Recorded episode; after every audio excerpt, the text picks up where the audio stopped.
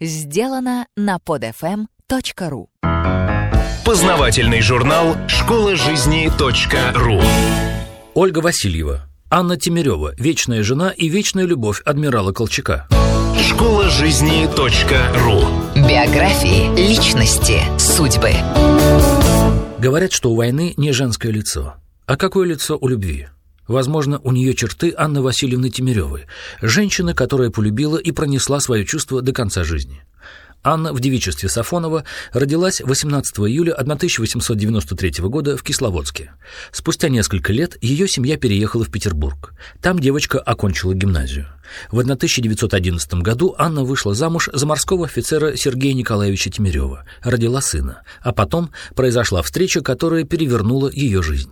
Адмирал Александр Колчак был женат, к тому же старше Анны Тимиревой на 19 лет. Он плавал в водах четырех океанов и 20 морей, заслужил ряд русских и иностранных орденов, был талантливым военным и бесконечно преданной родине личностью. Казалось бы, что могло связывать Анну и Александра, столь разных людей.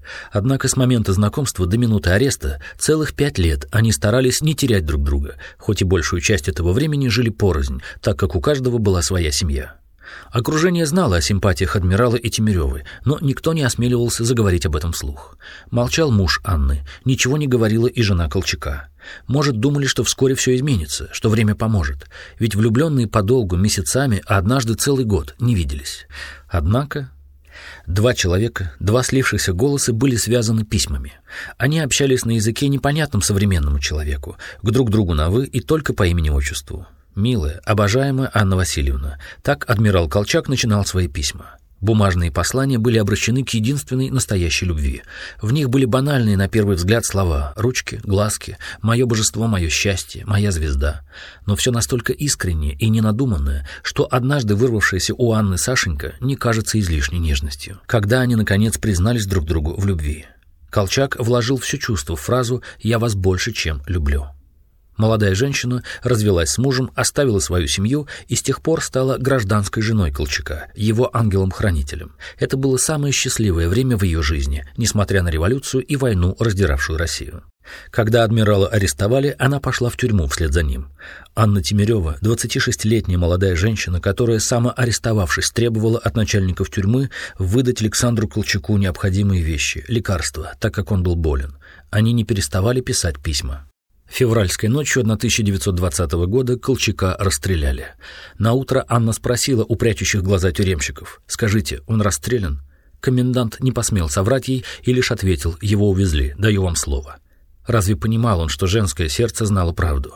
Анна просто хотела услышать эту весть от другого, словно удостовериться, что не только она понимает, что Колчака больше нет. Нет, но любовь к нему жива. После смерти адмирала Анна Васильевна провела в тюрьмах, лагерях, ссылках и минусах в общей сложности около 30 лет. От безысходности вышла замуж, однако счастья уже не ощущала. Ее реабилитировали в 1960 году. Она умерла на 82 году жизни, оставив стопку исписанных тетрадок и часть уцелевших, перечитанных сотни раз писем. Она любила своего Александра Васильевича до конца жизни, в которой были вера, надежда и любовь, и любовь из них больше. Школа жизни .ру Автор статьи Анна Тимирева «Вечная жена и вечная любовь адмирала Колчака» Ольга Васильева. Текст читал Дмитрий Креминский. Скачать другие выпуски этого подкаста и оставить комментарии вы можете на podfm.ru. podfm.ru